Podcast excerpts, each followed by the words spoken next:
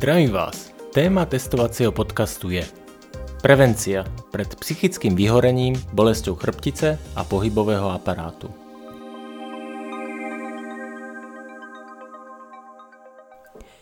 Podstatou prevencie pred psychickým vyhorením, bolesťou chrbtice a pohybového aparátu je naučiť sa počúvať svoje telo, brať ho vážne a rešpektovať svoje potreby a hranice.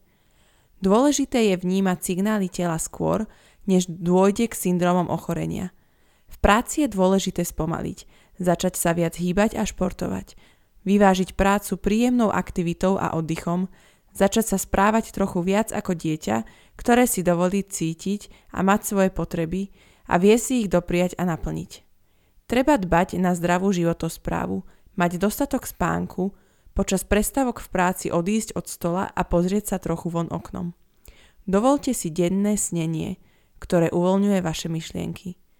Vypite si kávu v príjemnej spoločnosti s kolegami. Odíďte na obed mimo práce. Obedujete pomaly.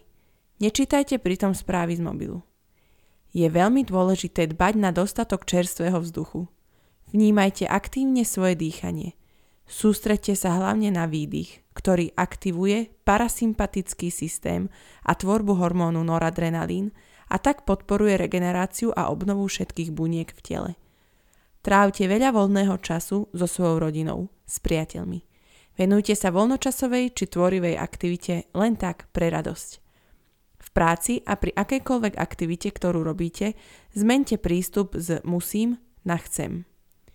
Ak vám telo povie nie, rešpektujte to.